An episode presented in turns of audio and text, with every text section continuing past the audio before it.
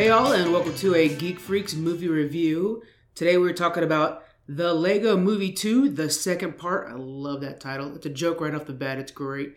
Um, this is a really good movie. I caught it today, this morning, and I wanted I rushed home, made sure to record it. Uh, it's just me today. The guys couldn't join us. They had to work like responsible adults. That's no fun. Um, but I got to catch this movie. It was really, really good. I had a lot of fun watching it.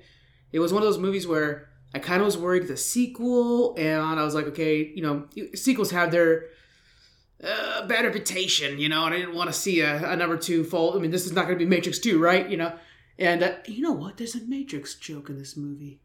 Ah, nice job, Lego movie. Anyways, really good. Uh, PG. It's an hour and 46 minutes, and uh, we'll run down the uh, written plot from um, WB. Warner Brothers released the movie and this plot. It's been five years since everything was awesome, and the citizens are facing a huge new threat Lego Duplo invaders from outer space, wrecking everything faster than they could rebuild. And yeah, that's that's the point for like maybe 20 minutes of the movie, and then well, even less than that, and then it gets into a whole other storyline. So they really are misleading with that. It's just a really good movie though. It was a lot of fun. I really enjoyed it. The, the cast is fantastic, and if you guys haven't seen the first movie, it's it literally takes place right after the first movie, and then we fast forward five years. But it was it was a lot of fun to watch. The cast, uh, we're gonna go through it real fast because guys, this this list of the cast, I mean, God, that's had to be what the budget went.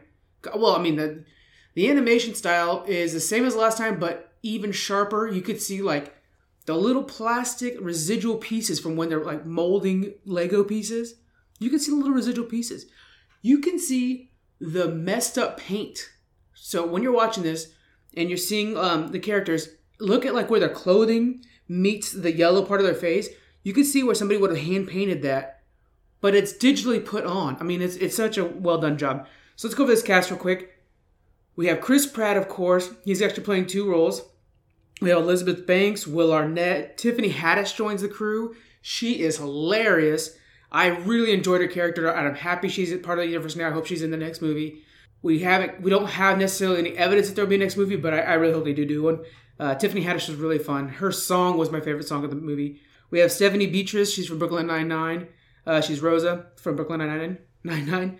Uh, Alison Brie, she's from Community. She's she's popular on her own. I don't need that. She's from Community. We have Nick Offerman from Parks and Rec. Charlie Day, Maya Rudolph. Oh, she joins the the cast. She's she's always hilarious. We got Will Ferrell. Real quick reminder, heads up, guys. If you're a Will Ferrell fan, and of course you are, and you're a Ron Burgundy fan, because of course you are, he he's releasing a new podcast now where he plays Ron. It's so let me restate this. Ron Burgundy is re- is putting out a podcast now where he just talks about a certain topic. To the first episode I, I just listened to this morning was about crime, and it's just it's it's literally if you have Ron Burgundy talking about crime, it's it's great. So you gotta guys gotta catch that out, uh, catch that. Uh, we had uh, the the two kids in the movie, they're like the real live action kids, is Jaden Sand and Brooklyn Prince. Both did a fine job. I think they did. I think they got a good future in the in the industry. This okay, so that was the main cast. I'm gonna read the minor characters, and we're gonna start big, and it's just all great actors. It's nuts that these people are in this movie. Channing Tatum, jo- Channing Tatum plays Superman, and heads up, that's how it should be in real life. Jonah Hill, um, Green Lantern. You know what? I'm down to see Jonah Hill as the real life Green Lantern too. He would be excellent at it. Be Hal Jordan, and then yeah, we can have Idris Elba play. Uh, uh, what's his name? John Stewart. Oh, that'd be good. Uh, Richard Ayoade. he's from Arrow.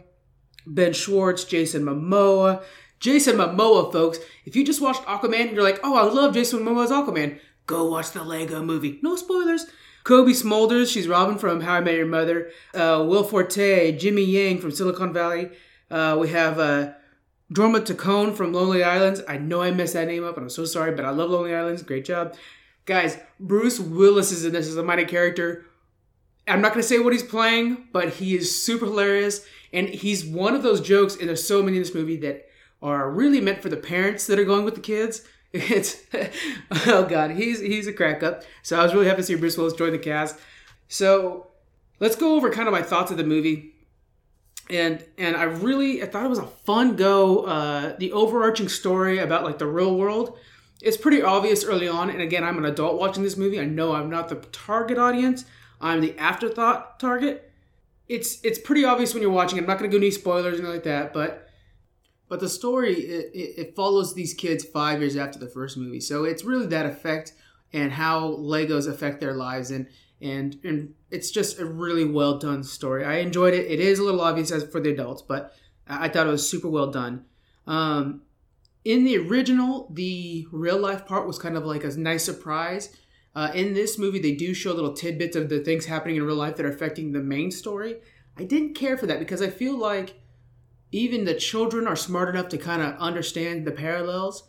And I thought you kind of don't need to, uh, you know, hand feed it to them. These kids are smart. I think nowadays children are really smart. They're catching on to little stories like that. Even as a kid, I, I think I caught on to stories like that. So I didn't think it was needed to be needed to be done that way. Um, Emmett's dream sequence also kind of gave a little bit too much up. Um, again, I'm not going to try to try not to do any spoilers, but there is a dream sequence very early on that kind of gives a little bit too much up. I really loved all the DC jokes. There's so many DC Comics jokes, guys. They even use they even joke about the new Aquaman versus old Aquaman. Um, there's the Justice League. Okay, I'm gonna do this real quick. This is a one line from the movie, so it's gonna be real fast, but it is from the movie. So spoilers if you need it.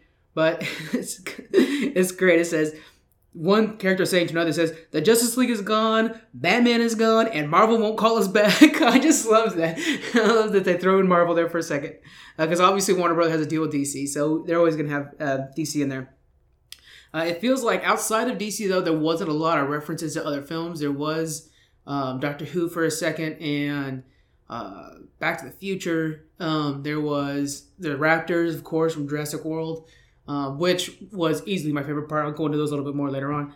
But yeah, they they don't have a lot of outside references. I'm trying to think of which was it was more self-contained, which is fine. It's still a very good movie that way. You know, it doesn't need to lean on the references. Like Ready Player One was a good story, whether or not it had all the other references. It was still a really good story.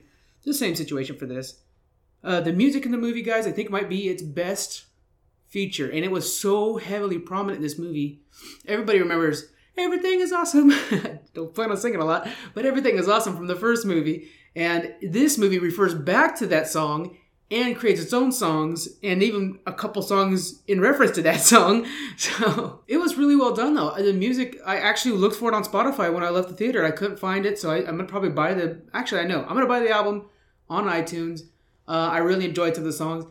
My favorite song was Tiffany Haddish's song, her villain song. It really took me back to like the 90s villain songs that I all I really loved. Scars Be Prepared and stuff like that. Tiffany's Haddish song was just so good. And then as an adult, again, it's almost like it's satir- satirical because you're watching it and you're like, they're being very obvious with it, but they're kind of it's kind of being a villain song and not a villain song, a joke song about villain songs. It's really well done, guys. The music in this was top notch. Uh, yeah, so my favorite ongoing joke to the whole thing was the Raptors. so uh, the Jurassic World Raptors are very prominent. They didn't necessarily say the Jurassic World Rapper, Raptors, but you and I both know that's blue. And um, there's really good. Uh, my favorite Raptor, if you guys pay attention, okay, so all the Raptors have dialogue and they have little sub, uh, sub subtitles on them. There's Monday Raptor, who hates Mondays. He's my favorite Raptor. I want an entire movie about Monday Raptor. He's my new favorite. I'm changing my avatar on my probably my Xbox to Monday Raptor. He's great. It's just there for like half a second, but I was like, yep, I want a whole movie about him. They're also a source of the adult humor in the show or in the movie.